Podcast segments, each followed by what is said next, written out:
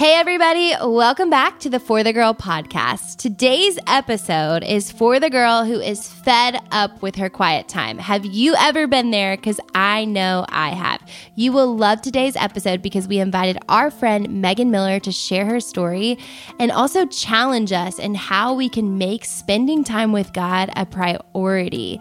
This episode is so good and you are going to love it as we learn ways together to reshape and re ignite our time with the Lord. Welcome to the For the Girl podcast. Join best friends Mackenzie Wilson and Mackenzie Baker from Delight Ministries as they talk about all things relationships, faith, and, well, girls.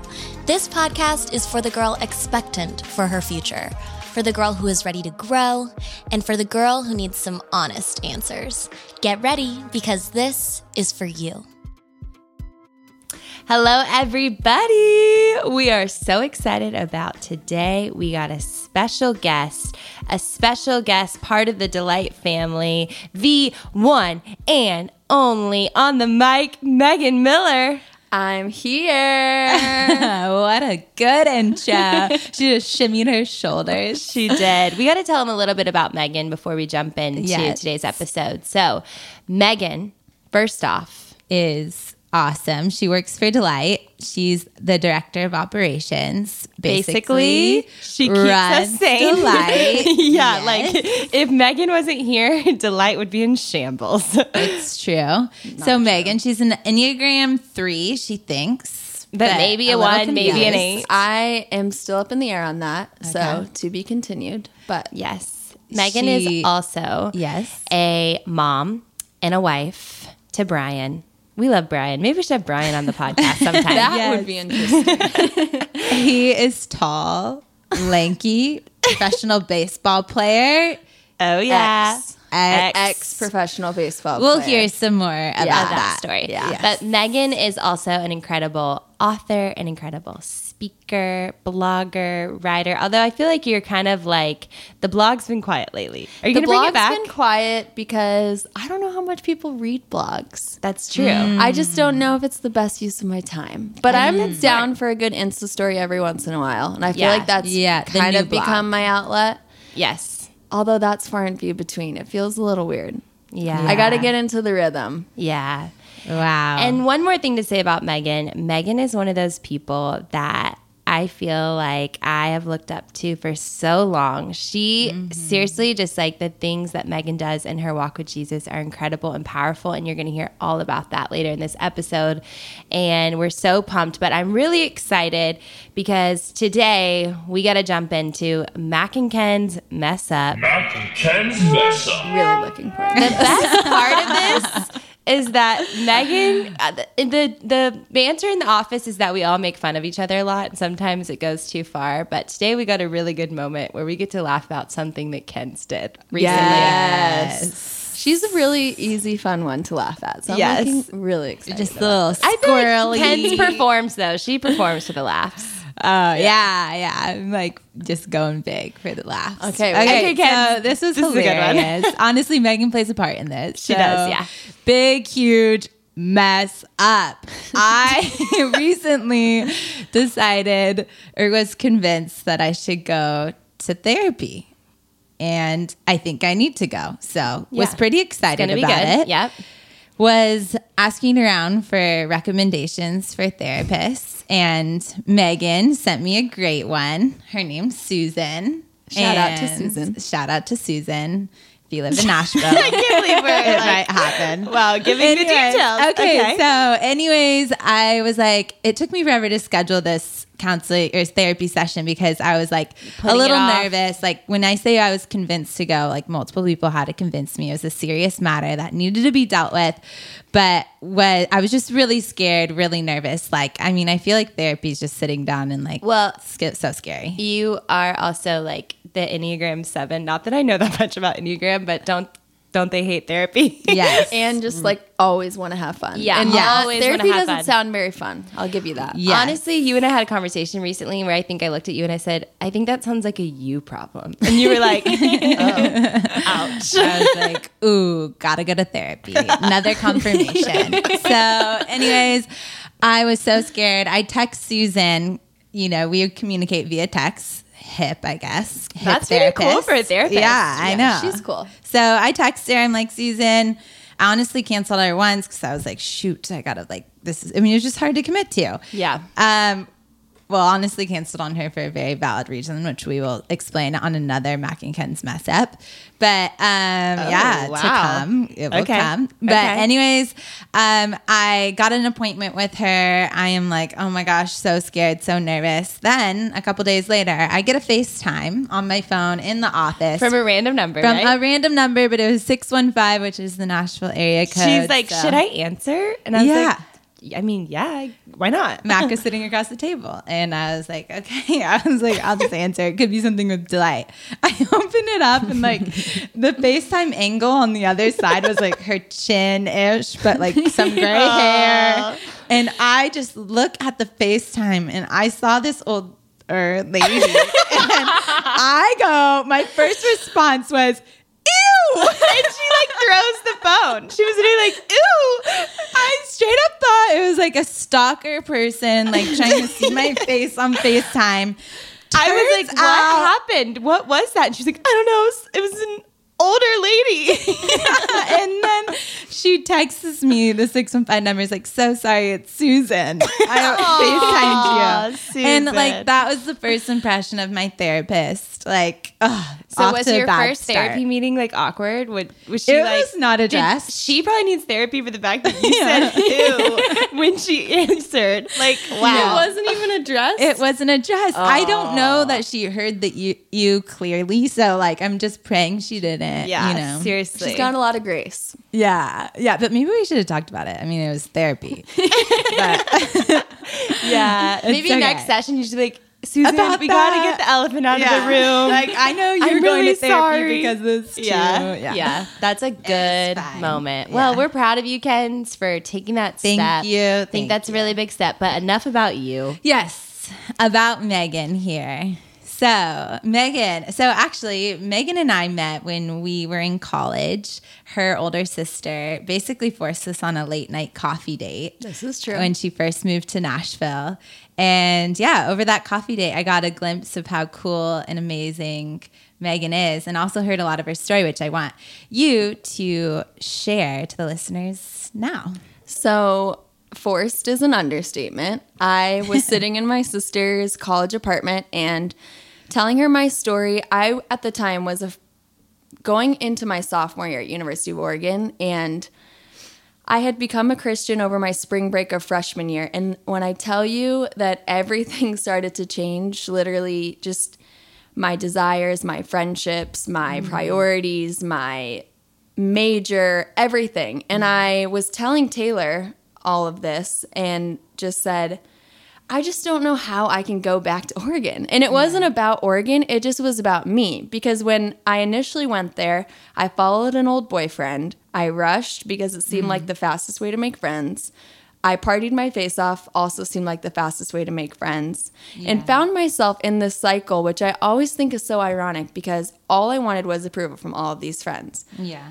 And it wasn't the friends' fault. It was that I made status and popularity and all this stuff really like my God, and was like, mm-hmm. this is this is it for me. Like, I mm-hmm. the only way I'm going to be happy, the only way I'm going to be successful is like I need to act this way and kind of fit in with this group. And all of that ended up like really being my demise. Like, it's mm-hmm. the stereotypical like college story that you hear of just hitting my rock bottom. I was like eaten alive, and every time I was around those friends, I would have to do like more, drink more, smoke more weed, do like hook up with more guys, like actually end up spending the night with guys, and like going mm. further and further and further because I was just trying to like get there and mm-hmm. solidify it and act like I didn't care and it didn't affect me.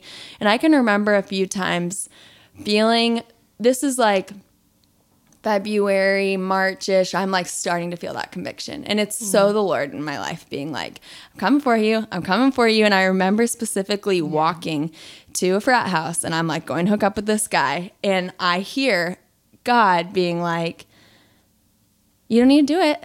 And I, mm-hmm. in my mind, yeah. I go, you're not real. I'm doing it. Mm-hmm. And going there. And I feel like that for me was this. And then I did it. I went mm-hmm. there, spent the night, and the next morning being like, you didn't really mean that. And mm-hmm. you know that he's real. Yeah. And yeah. like you feel something, you feel an emptiness right now because you know this isn't working. Mm. And spring break was a few weeks later. I was at an Easter Sunday service with my family, and a woman got up and shared her testimony. Her name's Becky Tirabasi, and her testimony could have been mine, and I could not believe it. And she talked about her pit and her emptiness, and it was the same exact thing as me, and she's thirty years older than me. Mm-hmm. And I thought, she seems pretty excited about this, and I'm just going to go for it based off of her whim of faith. So I'm sitting in Taylor's apartment telling her this whole story. I'm like, I became a Christian. I'm spending time with God. Everything's different. And she goes, you kind of sound like my friend Mackenzie. You should meet up with her at Fido. And we walked down there, and I'm telling Ken's all of this, and she was like, you got to transfer. You got to do it. I'm starting this Bible study. It's called Delight. We just started. I don't, had you started it yet, or were you about to start it? What year of college was that? That was your, it was my sophomore year, your junior year. So you had started yeah, it. Yeah, yeah. You had started it. You were yeah. like, it's really fun. There's a ton of girls that go. You'd have friends right away. She's like selling, selling me. She's like, trust me, you're not going to be alone. There's a ton of people like you. Like yes. you're going to fit in. My professors are like my mentors. And at the time, I was passionate about ministry, but I almost felt like going back to Oregon was more destructive for me because mm-hmm. I could not figure out how to love my friends. Yeah. And that's like yeah. something that I think about, not a lot, but like of all the like regrets, I guess, in my life, yeah. that initial transformation over spring break. And then when I went back to school, and when all of a sudden I like was this Christian girl now, and I was like the queen of the party and all the, and then I'm like, no, partying is so bad, or, you know, yeah. and I just like had this, this protection over my like sobriety and holiness and all this stuff. And I knew it was good, but I didn't know how to like love them and yeah. hang out with them. And I felt like if I did, I would just fall right back. And I totally isolated myself from them, and it felt super judgy and all this stuff. And I had this anxiety about going back to Oregon, just that I need to know why I'm doing the things that I'm doing. I wanted to learn more about the Bible, about theology, about ministry. And then maybe one day I'd find my way back to like a non-Christian campus and get to really pour into ministry. But for where I was in my life, I knew that I needed to make a change. So after Ken's and I's coffee date, I went back to Taylor. And of course, like every big sister is, I told her she was right. And Ken's was awesome. And I should transfer to Belmont. And on the plane ride back to California where my family lived, I got on the plane's Wi-Fi and dropped out of Oregon. And I was like, God, I know that you're going to make a place for me. And I didn't know if it was going to be Belmont, because this mm-hmm. is like late July. And yeah. I didn't have an expectation, but I just knew, like after our conversation, my conversations with Taylor and my quiet time, I just knew it like became clear that I just couldn't really go mm-hmm. back there right now. Maybe I took a semester off. Maybe I went to like Chapman or like O C C mm-hmm. or something. But I just had, I felt like I needed to just make a move. And God, was, I was just yeah. like, God, you got to make something happen. My mom picks me up from the airport. She's like, how's your trip? I was like, amazing. Dropped out of school. I'm going to go into full-time ministry. Every mom's worst nightmare. Oh my gosh. My mom was mom. like, okay, wow, what a trip. Like I'm going to visit Taylor for a weekend, and all of a sudden everything in my life is changing. Yeah. But it was, that's mm. a felt like a long version of our coffee date, but that yeah. kind of is how I got to our date and how I ended up at Belmont and yeah. Nashville and the whole nine yards. So good. That's so cool. I love what you said about, I love that story because of how much faith you had and like God's, um, God providing for you, mm-hmm. like a, a college and just making it happen and paving a way. Like we so often just like stay in our comfort zone and hold on to like things of our past because it's comfortable or because making a move is too dramatic or too scary. But that says so much of your faith and belief in what God can do in that moment. It's like yeah. so huge. And not many people are willing to make moves when they don't know the next move. And I think that that is like a picture of faith. You make the move before you know what the next step is. And then God like, yeah. opens the door for those next steps, which is so cool. And I think like the biggest reason like we wanted to to bring you on today and to have this conversation is to really um, talk to girls who are fed up with this whole idea of quiet time. Yeah. And this whole idea of, you know, waking up in the morning and, yeah. and reading your Bible and all this stuff. And I think there's so many girls out there who are in coming from different places. Some mm-hmm. girls have like, you know, been doing this their whole lives. And honestly, it's just boring now. And it's yeah. just like, they're not engaged. They're not excited about it. They're kind of like, what is the point of this? Some girls have literally never had a quiet time yeah. in their life. And they're like, what does that even look like? How do you do that? What does that mean? Mm-hmm. And then some girls are just stuck in the striving of it all. Like they're just right. like, I'm doing mm-hmm. it and like I'm just not getting anything out of it. And yeah. like I just, mm-hmm. I check it off my list, but like I'm not hearing from God. And mm-hmm. so I think I have always been so inspired with your story because, you know, you had this dramatic life change. Like you were living one way, one day, and yeah. then the next way, the next day. And the thing that totally transformed your life was um, this idea of spending time with Jesus, hearing from Jesus every single day. Yeah. And we've all watched it transform your life and like the lives around mm. you. And so like there mm. has to be something that you're doing yeah. that that is mad, that matters. And that is, you know, causing you to encounter God. And so I think like, mm-hmm. I just want to kind of for people to get to hear your story in that, like, where did this come from? Like, where did it start? And like, how at first did it just kind of like change everything for you? Yeah. So that same speaker that I referenced in my testimony that got up at Easter and was sharing about her transformation, she yeah. wrote a book. Well, she's written many books, but one of them was called The Burning Heart Contract. She also has covered a daily Bible. So obviously she didn't like write the Bible, but um, she sells it under her like publishing house, and she has a prayer journal. So after I became a Christian at this Easter Sunday service, I go home and I'm just sobbing to my parents because you know how it is. You don't really tell your parents. Like my parents obviously knew I was having fun in college, but they didn't understand where I really yeah. was personally. Yeah. And I cannot mm. get a grip, and I'm not a big crier. And I just like couldn't mm. even speak. My mom's like, what is going on? I'm like, ah, I just, I don't know. And knock at the door, and it's Becky, the woman who spoke. I didn't know that my parents were friends with her. Um, and she just takes one look at me and is like, whoa, what is going on with your daughter? She prayed over me. I went to bed. The next morning, I was leaving for school, and I was terrified. And mm. I'm packing up the car the next morning, and she shows up in the alley. And she has that Burning Heart Contract, a daily Bible, and her prayer journal. Mm-mm. She had opened up the Bible and written her phone number in the cover and said, I don't really know you well. I don't know your story. Here's my number. Start on the day's date. Just start reading day one of this devotional. It's a twenty-one day devotional. Like, this is all I have, but I know it works. Yeah. So just try it. Mm-hmm. Like, obviously she knew I was desperate. She's like, this is like the only resource that I have. And I, I love this point of my story because at the time there was no, de- like I never thought, okay, I'm going to do this. And then in six years, I'm going to be working full time for a ministry. I was merely surviving. I was yeah. not trying to be like the prayer girl, the whatever. I just was like, will this get me through the day? Will this help me get back to Oregon? Will this help me like function there? So I got, this was April first, twenty thirteen, this first day that I started to read my Bible. And I went to the day's date, read it, read this devotional book, and just started to write down my prayers. And it's funny that you talk about like my big faith in transferring to Oregon, because honestly, that really was just a reflection of kind of my attitude at the beginning of my time with God. Mm. I was this like you better be good. You better be right. Like this kind of had this like, you better be worth it. Because in my mind, mm-hmm. I was it. Although it was destructive, it was fun, and I was popular, and I had friends, and like guys yeah. liked me.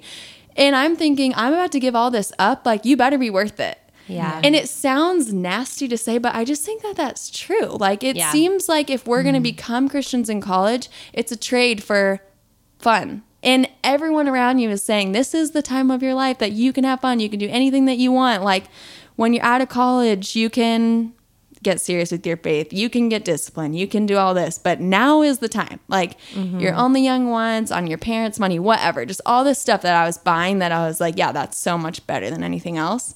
So I'm yeah. sitting down with God, and I'm like, I need you to take away my desire to drink, honestly. I need you to make me okay. I, I need confidence. Like, I didn't even, I couldn't even tell my friends that I had become a Christian. I literally told them I was on a cleanse. I'm not kidding. And they were like, oh, good for you. You know, girls are like, that's like, awesome. Girls, nice I know. Cleanse. And I'm like, yeah, I'm just like on a cleanse. I couldn't even speak the words like Christian, Bible, none of that. Yeah. It was so hard for me. So in those beginning stages, how it really started was me watching Becky and her transformation and trusting her recommendation and being like, I know it doesn't make sense to you right now, but I promise you it's worth it. So in my life, I've just always tried to be that person that that goes out and is like, I know this is weird, but trust me, like, just just try it. Just go for it. Because I think that's a hard thing to do. Like, we always want to be like, you do you, you do you. And we don't really want responsibility for someone's actions. Yeah. Like, if something, yeah. if I set you up on a blind date and all of a sudden it's terrible, like, I kind of feel awkward because, like, that's my guy friend, you know? And yeah. I, you just don't want to be that person that's like, oh, you should try this. And then they, like, hate their meal. And now you're like, oh, shoot. But you just have to, like, be yeah. so, Becky was so strong in her conviction of her life transformation and the fruit that she was getting from it that she yeah. was like, I know you'll love it, and I know it'll change your life, mm-hmm. and I know this is the best thing for you. Yeah. So the the resolve that she had, and if you met her, or if you've met her, or heard her talk, or read her books, you would understand. Like, even on those days, so she taught me the day before, make a one-hour appointment with God. Like, make it as practical, non-romantic, simple, like strategic, logistical, like just like you plan a doctor's appointment, a dentist appointment, go to class, do your homework, you have chapter, you have whatever, like sports practice. Mm-hmm. Look at your planner one day in advance, make a one hour slot, and just show up. Like mm. that's, that's like how it started, and that's it. It wasn't like this romantic high, this or that. It was just like, okay, here I am. Some days it was at six a.m. before my eight a.m. class. Some days it was at four p.m., but like after my three o'clock, before my night class. And the key to success in my mind is a one day in advance. If you start to get like every single day at four forty-five a.m. on mm. my porch, I'm going to be doing this. It just doesn't happen because mm. then and then you feel super guilty and like yeah. really ashamed when all of a sudden like you didn't show up for that appointment. And then you're like, oh, gosh, well, whatever, like I'll just do it tomorrow. But then you just don't really come back to it because that time doesn't work for you. Not yeah. every day is different and things come up. So if you can just look up the next day and be like, okay, perfect. Like this slot's clear. And I've found that the more intentional you are with a specific time slot, I know it sounds so like rigid, but sometimes rigid is what we really need to make a habit. Yeah. Mm-hmm. And when you can do that consistently, all of a sudden you're you're making time. You're not mm-hmm. it's not like some huge sacrifice, like big deal thing. It's just like that's just part of your routine and that's what you do. So this is your slot, tomorrow this is your slot, the next day this is your slot. Mm-hmm. And it's just a part of the way that you operate. So I started to do that, and prayer is a hard sell. Whenever I tell this story, I'm like, ugh.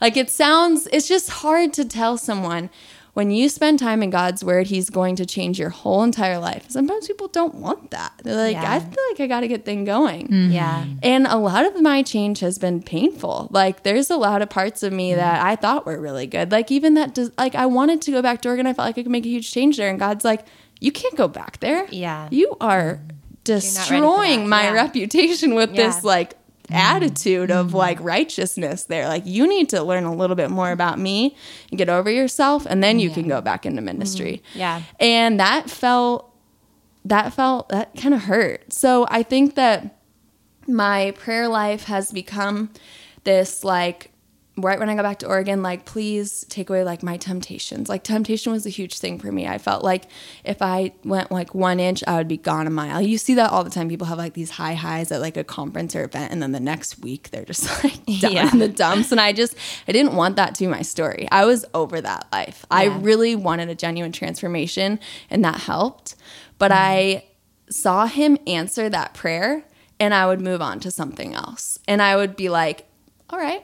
You seem to work on the temptations. Like, what about my major? I don't really think I wanted to be an econ major. Like, show me if there's another way to do that. And and he started to answer these tiny, like, kind of bratty, but also just like, I just was, t- I was like, you're the God of the universe. Let's see what you got. Like, kind of like, okay, give me new that. friends. Give me a youth group. Give me a Christian community. Give me all these things. So that, like, Oregon transfer moment was just the foundation and the building blocks of me seeing God's faithfulness in full. And the only way to do that was to, like, take leaps. And now I have big faith because I've given, I've learned that he's trustworthy. In my time with God, I realized, like, okay, the more I get to know him, I can really trust him. And the more I trust him, I, like, really grow to love him. And the more I love him, I can live for him. But yeah. we can't live for God without going back to that moment and that mm. just daily decision to know him, because knowing him is the foundation that creates huge acts of faith. Yeah. And that's mm. where I find that I'm most frustrated, is when I'm trying to do something with, for God or with God, and, and I find myself getting, like, wavering anxiously. I'm like, oh, I know what I need to do right now. I need to remind myself of who he is, because that's obviously yeah. what's missing here. Yeah, yeah, that's so good. Okay, so you, it sounds like you started off having an hour a day with the Lord. Like, so impressive. So, I love the planning a day ahead. Mm-hmm. Love all of this. I want to be more like that. Have you have you kept it up? I mean, how long has it been? Have you? So are you still doing an hour a day? I do. The answer is yes. But can we just address that Ken just looked at me and was like, oh. Did you feel no, insecure about your question? No, no, no, no, no. It's good no, question. Don't feel insecure about your question. It's a good question to ask. The answer is yes, but I have not done one single hour every single day for six years. Yeah. Yeah. I've yeah. I have read God's word every single day for six years. And I'm not trying to be proud. I just yeah. feel like I've I understand now mm. the depth of it and how mm. important it is. And it's just, it's honestly non-negotiable. Yeah. As a believer, and as, like, yeah. just, I don't know, for me personally, it hasn't always looked like an hour, and it hasn't always looked like the same, but I, I make sure that I spend time every single day in God's word. And it yeah. just is really important to me. Sometimes yeah. it's like, just God's word. It's twenty minutes. I'm reading my daily Bible. It has, yeah. you go to the day's date, it has the New Testament, Old Testament, Psalm, and a proverb. I am such a creature of habit. Like, I've done the same thing for six years. And that sounds so weird to mm-hmm. people, but for me, I'm just not, I'm not that, like, I'm just going to sit down and, like, wherever the wind blows me, I'm going to read it. If I don't have a plan, it's not going to happen. Yeah. Like, I need, mm-hmm. I need my daily Bible, because I just know, okay, today, July nineteenth, boom, here we go, Romans. And I'm, like, in it, and it's perfect. It's there for me, and I can plan it, and it's easy. But mm-hmm. I haven't always had the time. And sometimes just, like, when I've been down, I'm like, I don't really feel like journaling. I'm sick of hearing myself talk, and I don't really want to do it.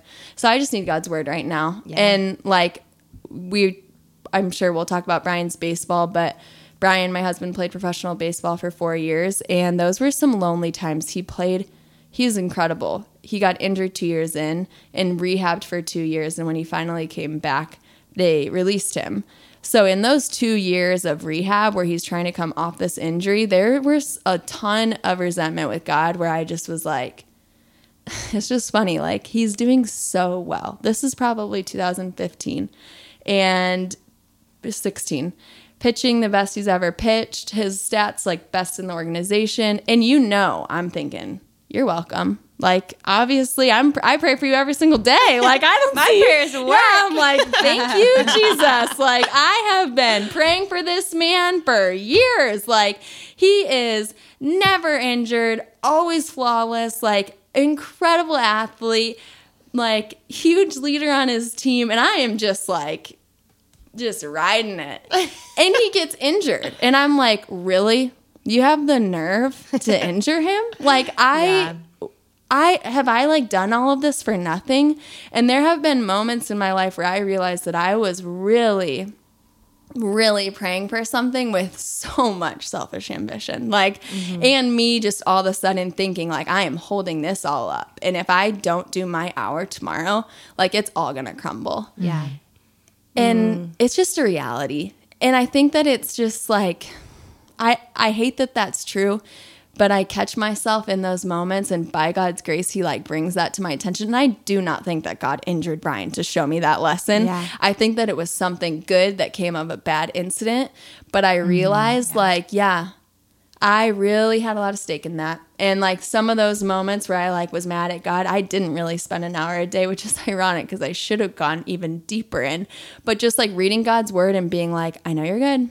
I know you're good. But right now I'm mad. Yeah. And that was yeah. kind of my prayer for the day of yeah. like, I understand you're God, but what the heck? Yeah. Like, have you lost control of the ship? Because yeah. things are not going well. Yeah. Yeah. And I think that's like so cool, honestly, that you would admit, admit that even, because I think like, gosh, there's just something in Christian culture today that we like love to compare our quiet times to other people's quiet times. Also, the quiet time, like, dude, yeah. what does this mean? What is this I know, word? Can we I come know. up with a better word? We should. We should all like work on this. Yeah. But mm-hmm. I think that a lot of people, um, gosh, me in college, like Megan a couple of times like spoke at Delight in college and she shared about her story. And I remember hearing it and being like, oh my goodness, Megan does an hour a day. And I was like, I and I'm really competitive. I'm the youngest of four kids, so like I love to compete. Put me in the game, like yeah. I'm like, let's go. And so I remember hearing that and being like, oh, I, I'm gonna do an hour a day. Like yeah. I got this. And I would like start, you know, get maybe like four or five days in, and then like day six would come around. It'd be the end of the day. I hadn't spent any time like yeah. in the word that day, and I would get to the end of the day and be like, oh, I failed. I'm yeah. done. And yeah. then you sit in this time of shame and like these like walls start to build up with you and God. And like suddenly quiet time, this time with God doesn't become about like an encounter with your Father. It becomes about like trying to medicate the shame you feel or oh trying to medicate yes. the um, disappointment you feel in your life or yourself. And and so like for the girls that are maybe in that, for people who are like literally sitting in that, they're like, yeah, I skipped my quiet time yesterday and like I am like dealing with that today. And, yeah. and I haven't done it for weeks because I'm just frustrated. Like, what do you say to people who are just kind of stuck in that striving cycle and are stuck in that like the medicating cycle rather than like seeing it as an encounter with God? I think that we just always need to remember that his mercies are new every day. Yeah. He is not a God who's mad at you ever. And I think that that's what we feel. We feel this like, oh, I disappointed him. Or I don't know, like, oh, I kind of like missed it. And you, God is not a God of scarcity. He's not a God who's mad at you. He has no, you don't need, you don't need to spend time with him. He's not, yeah. there's no contingency in the gospel of like, you'll get into heaven if you spend time with me, but if not, sorry.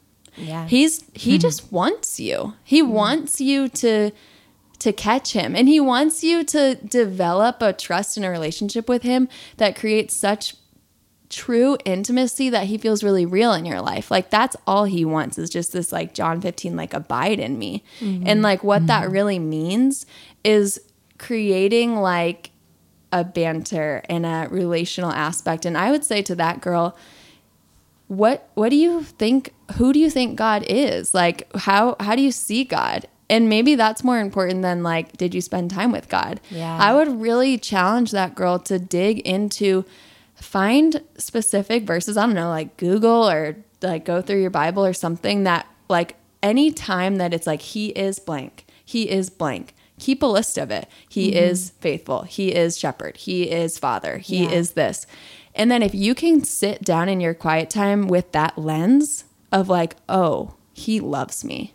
Mm-hmm. You don't care if you didn't spend the last six months with him. Like yeah. you just want him. Like you like, wow, I want to be with that person that loves me so much. It's like going to the mall with your best friend. It it shouldn't feel like, it shouldn't feel like forced, mm-hmm. you know? And that's yeah. hard to say because I know that it's God and it's a discipline. It's all that. But But for me, at least, like, it feels like refreshing. Like, okay, I just need, like, he knows me. He also is the only one that knows how this is going to play out. And I find a lot of comfort in that. Like, I can pray to God knowing, like, he's handled this. Mm-hmm. And kind of that way that you, like, go to your parents.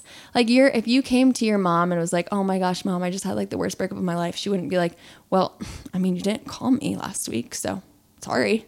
Yeah. Like, that's just, you need to under, stop compartmentalizing mm. God as this God who's like, I don't know, wants to just make you feel so bad for who you are. Like, yeah. He created you. He knows that. I start off being like, God, I hate that I feel shame. I hate that I feel bad for not sitting down with you tomorrow. Like, fix that in me. Give me a desire to spend time in your word. Give me the discipline. Like, just pray literally. Like, don't try to pray and sound like, dear Heavenly Father, please give me da-da-da. Be like, God, I am not really in the mood for this, but I know that you're here. Can you just show me your love for me? Show me this. And, like, I think that a lot of shame and a lot of, like, striving comes from a disconnect with just the everyday God. Mm-hmm. Like, I think that we think that we have to go to him for, like, please be with my husband wherever he is. I love him. And you're like, single as a Pringle. And it just seems like far and not really, like, yeah, relevant.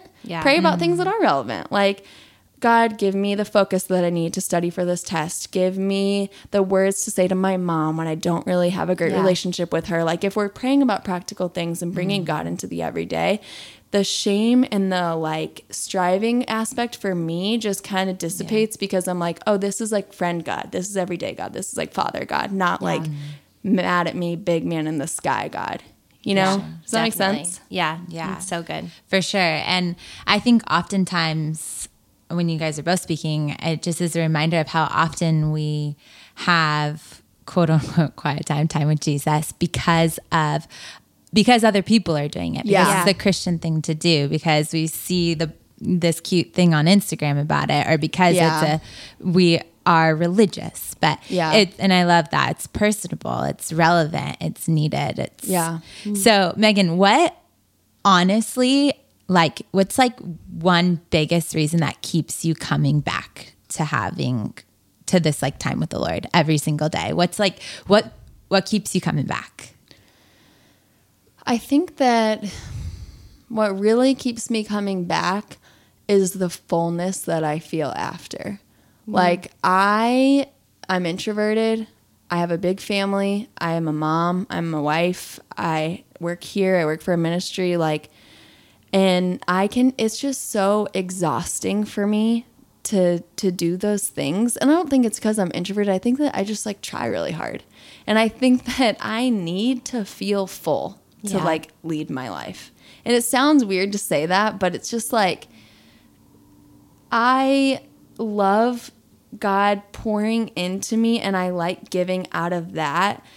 And another thing that really keeps me coming back is how much I've seen him open up my perspective. Like, there have been times where I'm like, I I don't really feel, sometimes I just like don't really feel that loved by Brian. And this sounds weird, but just go with me for a second. Like, you know, when you start to like put a lot of stake on someone, like you guys probably do it. Like Mac is like all of a sudden like really, Mac and Ken's are so close. And when one person is like starting to like cold shoulder, like you start to feel it. And I feel that sometimes with Brian, or like he's super busy or he's sucked up in this.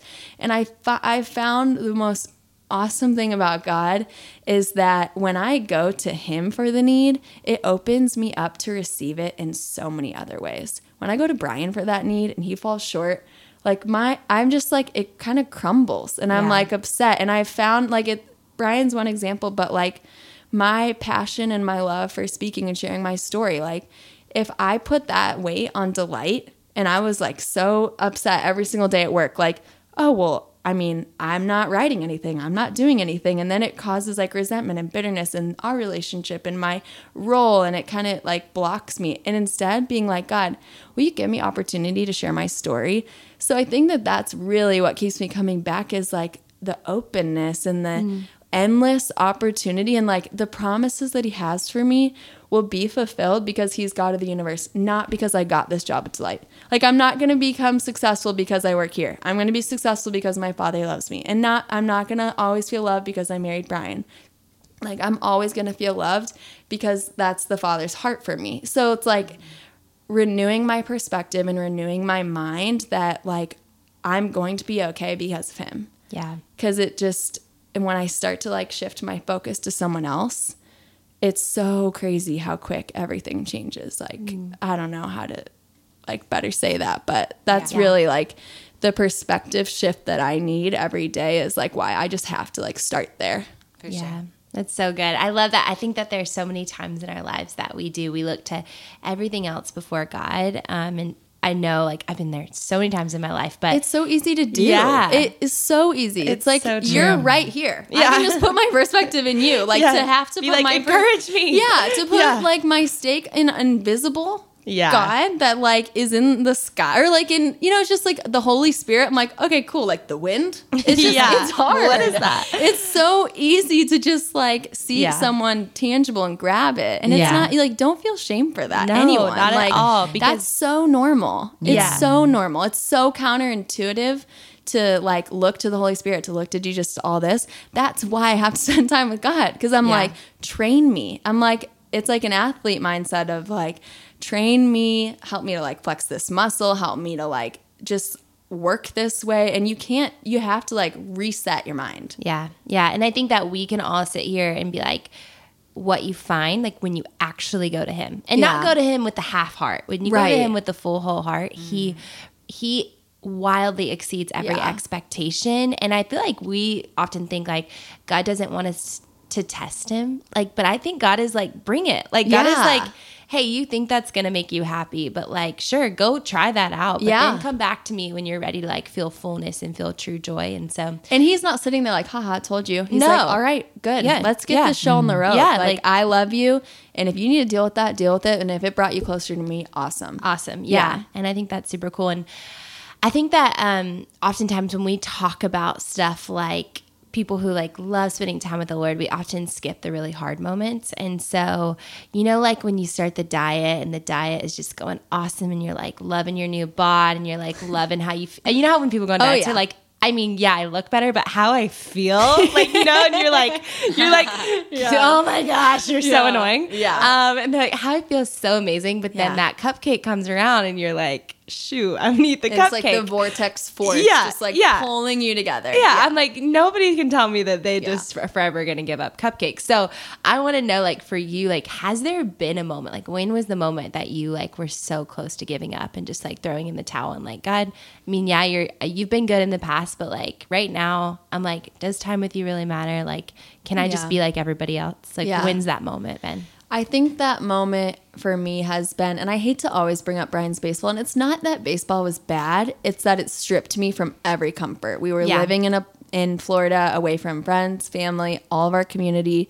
He was injured, so it wasn't even, it didn't even feel like it was worth it, because it wasn't like he was playing. Like, before, when we would live all over the country, it was so fun because it was like, oh, he's playing in Kentucky, he's playing in New York, and yeah. go and watch a game, and it's for something. And I think that in those moments where I had no one and I just was like, I mean, where are you? Like, I just, I'm not really, we, I'm not getting it. And I'm I'm showing up every single day and I am spending time. And I'm like, at this point, need the hour because I'm like, I need some accountability. Like, I know yeah. that I I shouldn't walk away, but it's just getting like half-hearted, not hearing anything, resentful, like disgruntled.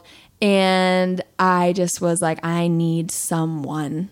And I don't know if you follow me on Instagram. I'm not like trying to plug my Instagram, but like I always used to post about this guy, Trevor. And give us a picture of Trevor. Okay. Oh, Trevor. So I'm, an, I'm living Trevor's in Port Charlotte, Florida, A K A old people heaven. Like, it's just like, I don't know. Yes. I, if you live in Port Charlotte, I'm sorry, but it just wasn't the most exciting place to be. Yeah. And he, we lived in an apartment and he was right next door to us. And one day I was walking our dog Franklin and I just hear this. He is, I kid you not, like four nine. He's like the smallest. If you picture an old man on like a meme, that's him. Like crouched over, yeah. so old, so frail, has a walker, wears like one of those old man like hats, you know, yeah. those like bowler hats yeah. or whatever those are called, glasses, no beard, which... kind of surprises me, but smokes like ten packs a day, smoker. Yeah. And he's like got his whiskey at like ten a.m. And he goes, "Hey, darling." And I turn and look, I'm like, "Darling." And it's him, and he's on his back porch and he wants to get Franklin treats. So I'm, this is the cool part about God, is like when you're spending time with God, you can, like, it didn't just have to be like some old man giving Franklin treats. Like, I was praying for someone and something, so I was expectant. Mm, like, I might yeah. not have felt it in the moment, but I know his track record, and I knew he would deliver, and he would give me yeah. someone. You probably thought it was going to be a twenty-five-year-old girl girl who, like, yeah. could hang out with me and go to yeah. Starbucks and, like, go on runs. Yeah. Totally. Mm-hmm. So I'm like, hmm. Like, just kind of looking at him. We start chatting, and he's just the most loving, kind, gentle man. And it, I didn't really talk to him much. I'm honestly... I'm not the friendliest person. So I just was like, not like friendly, but I just like am always like a woman on a mission. I'm like, yeah. all right, Franklin, come on. Like pulling my dog. I'm like, thanks for the treat. Bye. And like walking on, probably listen to a podcast or something. And we just started to do this loop every day. And I would always see Trevor on the loop. And it's funny because he lived next door, but I never saw him in the front. And um, then one day he like, "Do you want to come in? You want a Coke?" He's always like, "Do you want a Coke?" He drinks, he's like, he's like the man who drinks like six Cokes a day and smokes ten packs a day. But he's like, we just started to chat and started to develop a relationship, and he got to know Brian and had us over for dinner one night. And then we would go watch The Voice with him. And then we'd watch Sunday Night Football, and we just be, we really became best friends. And it sounds so weird because I think he was like mid eighties, but he just, he saw us. Like, yeah. And that's what I needed from God. Like, I felt really overlooked, and it hurt because I felt like up until that point, God always saw me. I never was alone. At Oregon, never alone. Belmont, transferring, never alone. Like, beginning a marriage, he was there. And then I got to Florida and was like, "Where are you?" Yeah. And Trevor started to see us and see our life. And I remember one time, like, he just would, he would walk up the stairs. He could barely walk, and he would walk up the stairs to our apartment and, like, drop off chocolates and be like, "Thanks for letting Brian hang out with me." And just, like, acknowledging all these little things of, like, and speaking life into me as a wife. When I got pregnant, he was the first person that we told. Mm. And he cried and said, "Oh, my Georgia, my Georgiana," who was his wife, who died four years ago, "she loved strawberries and pickles. When she was pregnant, he brought me strawberries and pickles." He would just like, he just, anytime we were coming and going, he would, he like, chips were buy one, get one at Kroger, and he like drop them off Aww, at our door. Yeah. And it's just amazing how God, he just, he really does want what's best for you. Yeah. And it's so hard to get out of the way and accept his best. Yeah. Because like, I did not think that rehab or Florida was our best. It felt like our worst. And, and that really was our best. Mm. And Trevor, like, we moved back to Nashville after Brian got released, and we go over there to say bye to him. And he just like, it literally like makes me want to cry thinking about it. And he was like weeping, and he was like, "I was rooting so hard for you and for Brian, and they mm-hmm. are like, they are fools to lose him," or something like that. And it, yeah. and everyone else around us was saying that, but it meant the most, most. coming from him, because yeah. he saw Brian go to rehab twice a day, every day. He saw us like alone. He saw Brian after surgery. He brought us soup after surgery, like all that. Yeah. And when he said that, I was like, "Thank you for saying that. Like, I really, I love you so much." And he flew for the first time in thirty years to come and meet our baby girl Jane when she was born. I know. Ugh. And then this is like really sad, but he like passed away mm-hmm. two weeks after he got back from that trip. And wow. it just felt like this full circle moment with God, where he was like, "I answered that prayer. Like, you blessed him. Yeah, he blessed you." It was a double-sided. Yeah, like it was yeah. like truly God's best for both of you. And I almost am like, was Trevor like just alive for us in that moment? Like, he just, his, we met him like shortly after his wife died. He met us like right when Brian's baseball season was, baseball career was coming to an end. And we were like the perfect storm of just like, we just wanted like connection. Yeah. Mm. And so that like really hard time with God, the part that I felt the most far, I guess, from him was like, wow, this is so cool. Like, and yeah. it just builds the, it just builds from there. Like, now when I'm in that situation again, cause it's going to happen. Like, it's yeah. not perfect with God. I just know, I'm like, "Oh, Trevor, like, I know we'll be yeah. fine."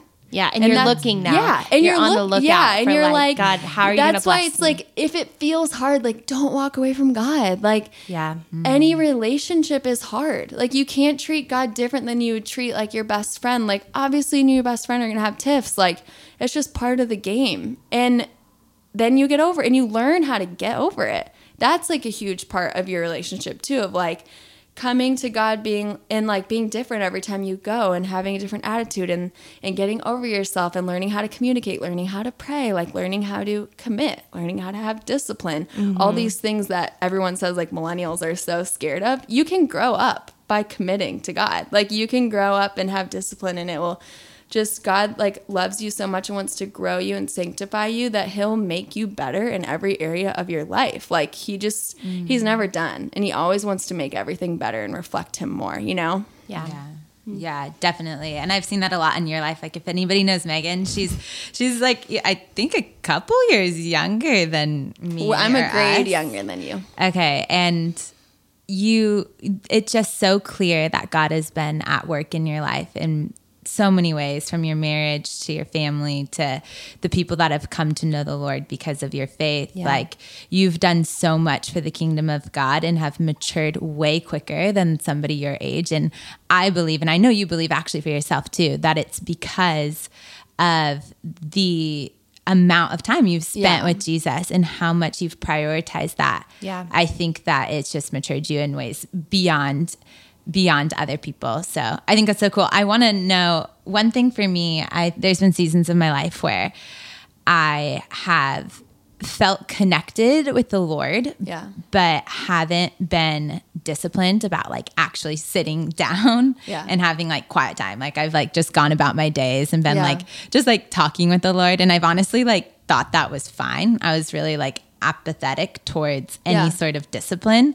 And I just talked to him in the car yeah. and when I had a, a three minutes or yeah. I would listen to music, worship music and yeah. be like, this is my time with Jesus. We are connected yeah. and singing never actually like sat with him. Um, what's the difference? Like, what's the difference of actually like setting time with him and planning and prioritizing That's it versus good. Just like talking to him? It is a good question. And I think that it's more about what I'm like I talked about with Trevor, like looking for that perspective. I think that what it really does is kind of like makes you more aware instead of like you randomly being like, oh, this is this is my time with Jesus. It's like just going about your daily life and being like, oh, this is my this is like an answer to my prayer. It's like God's like I feel like God, when we spend time with him, we sit down with him, he kind of just gives us like our marching orders. And I feel like I, I am pushed into different like conversations and different like scenarios than I typically would in my other day because I'm like ready to be used by God. Mm, yeah. Not that you're not ready to be used if you're not spending time with him, but sometimes it's like I'm sitting down and all of a sudden I'm like, gosh, I really feel like I need to call Allie. Yeah. And I don't know why. And I don't know what's going on with her, but it's like, and if you get quiet, you can get instructions. And it's like we might be good, like yeah. receiving God. And it's like, I think that that is as amazing and impactful. And you you feel those feelings because you've spent so much time with God. Like you're in tune, you're driving in your car and you're feeling him. Like he feels real to you because he is real to you. But in the times where I'm like sitting under instruction in silence, it's like, no, stop ignoring this. You mm, need to yeah. call your sister right now. And then all of a sudden she answers and it's like, oh, I know why I needed to call her. Yeah. And I would miss that if I yeah. didn't like get quiet. And I think it's more the intentional like stop of like what I need from God and yeah. try to listen to like what he wants to do through me. Yeah. And that's really, I think, the difference. And I don't think one's like better or worse than the other. I just think that there's a little bit more mission and like intention. Mm-hmm. When I'm with him, I feel like I'm out doing his work. Yeah. And yeah. when I'm like just randomly like, oh, I like love God so yeah. much. It's just like, it's just like kind of a, a cool feeling. It is an amazing sure. feeling, but it, it feels more like strategic. Yeah, for sure. And you're I like, love that. You're ready. Like you're ready yeah. to like speak into people's the Bible lives. Says that too. And, like he really yeah. does like equip you and fill you up. And then yeah. you get, you're like, your life sees fruit from it. Yeah. Not that you like don't have fruit in other places, but it's like he wants to like make you a special utensil for honorable yeah, use. Like for sure. And, that, and doing that is like dwelling in him. And there's opportunity. There's times he, he wants to use you in your every single day, like on yeah. a Tuesday, on a Monday, yeah. every single day he wants to use you. And I mean, I experience that in my everyday. Like there's times where I walk in my house after a long day at work and my roommate is super down and sad. Yeah. And I can't be like, Natalie, wait a minute, cue the music, get yeah. the band. Yeah, like yeah, yeah, I've yeah, just yeah. got to be like ready to right. speak into her life. Right. And like, yeah. if I wouldn't be ready if I didn't spend time with Jesus, I would honestly just toss it, walk past it, not do anything about yeah. it. And that's yeah. why quiet time's so cool. And I think when we think about time with God, I love it because I think there's like, there's your maintaining your relationship with God and there's the strengthening moments and yeah. both are important. Totally. Like you've got to maintain day to day, but you also have those really intentional moments where you strengthen. That's yeah. the perfect and, analogy. Yeah. yeah. And it's like with a friendship, like, you know, and I'm, I have a friend with Ken's and if all I did in Ken's and I's friendship was check in um, twice a week for five minutes, honestly, Ken's and I would still be friends, but like we wouldn't have much more depth, depth in our friendship. Yeah. And so like if, but when we take those times and we go out to dinner and we spend three hours in depth where we're like diving in, I'm really getting to know the places. Asking the hard questions. Yeah, yeah. That's when the strengthening comes and you've got to have the balance of both. So like, yes, there are those moments where you got to set those appointments. You got to be with God. You got to say, I'm shutting everything else out and right. I'm going to be here because I'm strengthening right. this sure. walk. And then you also have those moments where you're worshiping for three minutes in the car. Totally. You're You're getting your oil yeah. changed and you're yeah. reading your Bible for fifteen minutes. Like yeah. those moments matter just as much because if you neglect those, it's only about those three hour intensives. Totally. Then you'll miss moments yeah. with your roommate and things like that. And I think that's so cool. I think it's really cool. I think you see maturity in your walk with God too yeah. when your time with the Lord stops being just about you and like yeah. my heart and like my emotions and oh my, my feelings gosh, yes. and like, God, I'm just so wrapped up in this. Like, and your time with the Lord becomes about mission and your time with the Lord becomes mm-hmm. about like affecting the world around you. Yeah.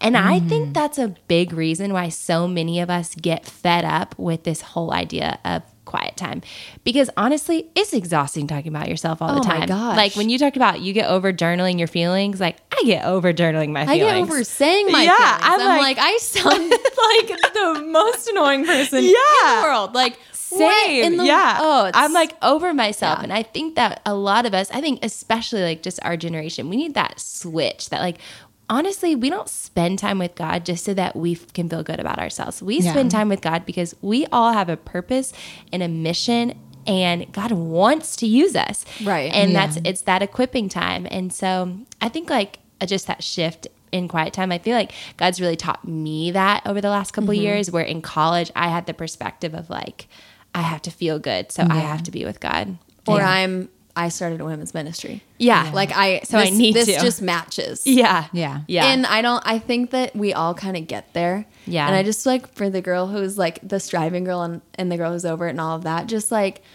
don't let, so we all feel like on track with the mission thing. If you're not there yet, ask God to get you there. Like we're, we didn't get here overnight. Like yeah. this is years of struggle and years of making ourselves feel better, mm-hmm. striving, yeah. doing it because we're in ministry, doing it because our friend's doing it, doing it because we're on a coffee date, doing it for Instagram, whatever. Like mm. there is genuine moments with God, even in those times where your motivations maybe aren't the most pure or you don't even know why you're doing it. Mm-hmm. Not that you're like manipulative, but just keep showing up. Yeah. Ask yeah. God. Be super honest with where you are. The more honest you are with God, the more, the faster you're going to transform. Because if you can't be honest with God, you're not going to be honest anywhere else yeah. in your life. And yeah. when all of a sudden you start saying to God, like, I am only doing this to post this on Instagram, and I hate that about me. Can you please give me a desire to yeah. hear from you? Change my heart. All yeah. of a sudden you're like, ooh. Yeah, I never want to say that again. Like, yeah. let's let's yeah. make this change. Yeah. And so just like don't get down on yourself if you're if you're not there yet. You will get there. Yeah. Yeah. yeah. Okay, sure. I think we're we're getting close to wanting to wrap things up, but yeah. I really want to know, so for girls that are A, have like never done this. Yeah. Like they're like, I don't even know what this looks like. What yeah. do you do? Or for B, for girls who are like, I'm fed up with the way I've done it. Right. So I need new life brought into okay, this. Okay, I'm going to go quick through Give this. Give me this some practical ways. My prayer outline. It's Becky's. And we can put in the show notes like a link. There's, I think she has a free download on her website. So I'm not sharing anything that's like secretive. She was a cheerleading coach in high school and she came up with this P A R T L M N O P. So God's part and my part, and it P stands for praise every day. So with that daily Bible I talked about, there's a psalm in it, and that's where, usually where I start. So I read the psalm, and honestly, sometimes the psalm is like fat cats. Have you ever noticed the psalm says fat cats? Fat Funny. Cats? It'll just say like random weird yes. stuff, and I'm like, this is like probably not psalm, getting me in the, the perspective. The psalms can either be like so amazing, and you're like my so heart, or you're like strange, what? Like so emo. I'm yeah. like okay, um, but I. It's all about getting yourself in that perspective that we're talking about. Like, yeah. understand who you're going to. Picture him real life. And whatever, however you get there, do that. If that's listening to worship music, if that's, I don't know, just everybody's different. For me, if I'm not writing and reading, I am, I'm on Instagram, I'm zoned out, I'm on my phone, I'm now like on, on the phone, like talking to my mom, doing my hair. Like, I need to be locked in. So I read the psalm and I'll write and paraphrase the like the way the psalm reminds me of who God is. Mm-hmm. So it's all about like getting just in the zone. This sounds weird to say, but A is for admit. And I think this could be controversial, but it's like really just confessing your sins every day. Not that God didn't deal with sin, that he that he's mad at you for the sin. It's really about that maturity and that sanctification and that growing and transforming out of it. So Becky taught me, and I what I do is I usually write Psalm one thirty-nine, twenty-three, and twenty-four, like, search me, O God, know my heart. And I what what comes up from that search, I write. And no matter how embarrassed I am and how much I want to burn my journal after, and I can't believe I'm still writing this, yeah. and you act like you're one way and look at this, what you just wrote, I mm-hmm. understand that he cleanses me, forgives me, and moves on. And when you confess your sins, he is just to forgive, and that's it. Like, you don't yeah. need to dwell in that, but you do need to get it out of the way. Like, yeah. you got to get a clean heart and a clear heart and a clear mind. If you're sitting, if you go right into journaling and you're like, I mean, I'm praying that you'll take care of me, but I just cussed out my whatever. Like, you can't yeah. feel like you're even worthy. We are worthy. Like, yeah. God just wants us to deal with our shame. And then he's yeah. like, all right, let's talk. And in requests, so the R is for request. And I've done this in a couple ways. I used to be so intense that I would like type it out and pray, like, Mondays pray this. This is like embarrassing that I'm even saying this, but like Tuesdays pray this. Cause I, I've found it, it's so effective. Like God mm-hmm. answers, has answered yeah. so many of my prayers. Yeah. And in requests, I just pray for, for myself, for people in my life, for big dreams, for circumstances that I need breakthrough. And it's funny, like going through my request stuff is like, there's a lot in there that he didn't answer. So mm. like, how do I deal with that? I look at all the stuff he did answer and understand like that wasn't God's will for me. I prayed for Brian to be in the big leagues for like five years. He's now in finance and he'll never be in the big leagues. Yeah. Does that mean God's not good? No, it just means like that just wasn't part of our story. So mm. and the, the T is thanks. And it's just like a thank you note and gratitude with God. And that's obviously like really easy to do. And it's just, I think it's a good reminder. And then the L M N O P is like listening. So now it's like, I kind of shift into that listening portion of my quiet time mm-hmm. and I'll, that's when I read the Bible. So yeah. I read like New mm-hmm. Testament, Old Testament, Proverbs, cause I've already read the Psalms. And a little tip and trick that I learned is always keeping a blank piece of paper next to you, and that is where I write down like my to-dos for the day. Because mm. the cool thing about God is like, he, he will bring truth to light and bring things to light. Like, I mean, if there's something that I, oh shoot, I need to pay the gas bill. Like I could so easily be like, okay, I'm going to pay the gas bill. Be right back. And you know, yeah. like you go and do that and all of a sudden you're like, whoa, three hours have passed. I'm on a lunch date. Like, wasn't I going to go back to that? So instead of like, if I don't write it down or like make note of it in the moment, I just totally forget to do it all in whole. So I keep, I do keep like a little post-it note stack or like to-do list or something, and I'll write down like yeah. things that come to mind. Like, oh yeah, I need to send a birthday card to so-and-so, and just like, just keep moving forward. Like keep focused. Like you really need to train yourself to focus, and our attention spans are so short and it's so hard. But if you can just like set aside a time and set aside a place, and I'm giving you bones, but every quiet time looks so different. Like I'm not saying I'm like writing out like P, praise, and I'm like doing that. It's natural to me because I learned that method. Yeah. And now because I had super strict structure, I can experience my quiet time in other ways. But I do try to hit those like, yeah, I need to thank God for this today. I need to like, uh, we really got to work through this admit thing. Like I got to get past it. So that's like, mm-hmm. yeah. Those are the bones of what I do, but it, it mm. totally looks different for everyone. Yeah. I think that's so good for people who just don't know where to begin yeah. or need a mm. fresh start. And yeah.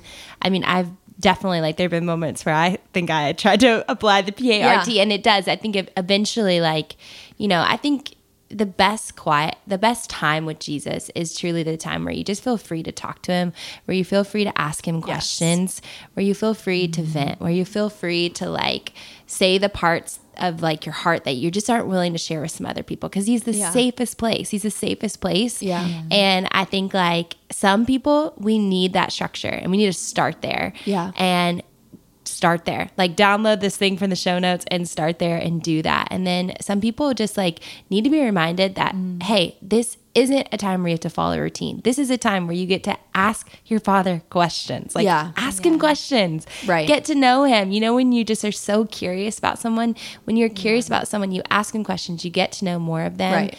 And then like, that's where the cool conversation starts happening. So I love that yeah. that's both. It's both like an, a resource for people and hopefully like a refresh for some people too. Yeah. Yeah. And for everybody listening who's like, oh my gosh, now I've got to spend an hour a day. That is not the point. That is not the point. No, and I'll say, Kenz and I can both admit, yeah, personally, we maybe don't do an hour no, a day. Not the point. And we all. don't do an hour a day. And that's the reality. It looks different for everybody. It really does. Like Megan is, has a personality where this yeah. is what works best for her. And you know, Mac and myself have different ways of doing it, and everybody does. Um, the point of what we're trying to say is that it is so important yeah. to not only like sit with God, to listen to God's voice and be quiet and still, and to read his word, because those words are going to jump off the pages and into your life. Like it's just hugely important. And it really might, like for me, usually it looks like thirty minutes, like, and then it's also a daily conversation. If you're not right. daily talking to God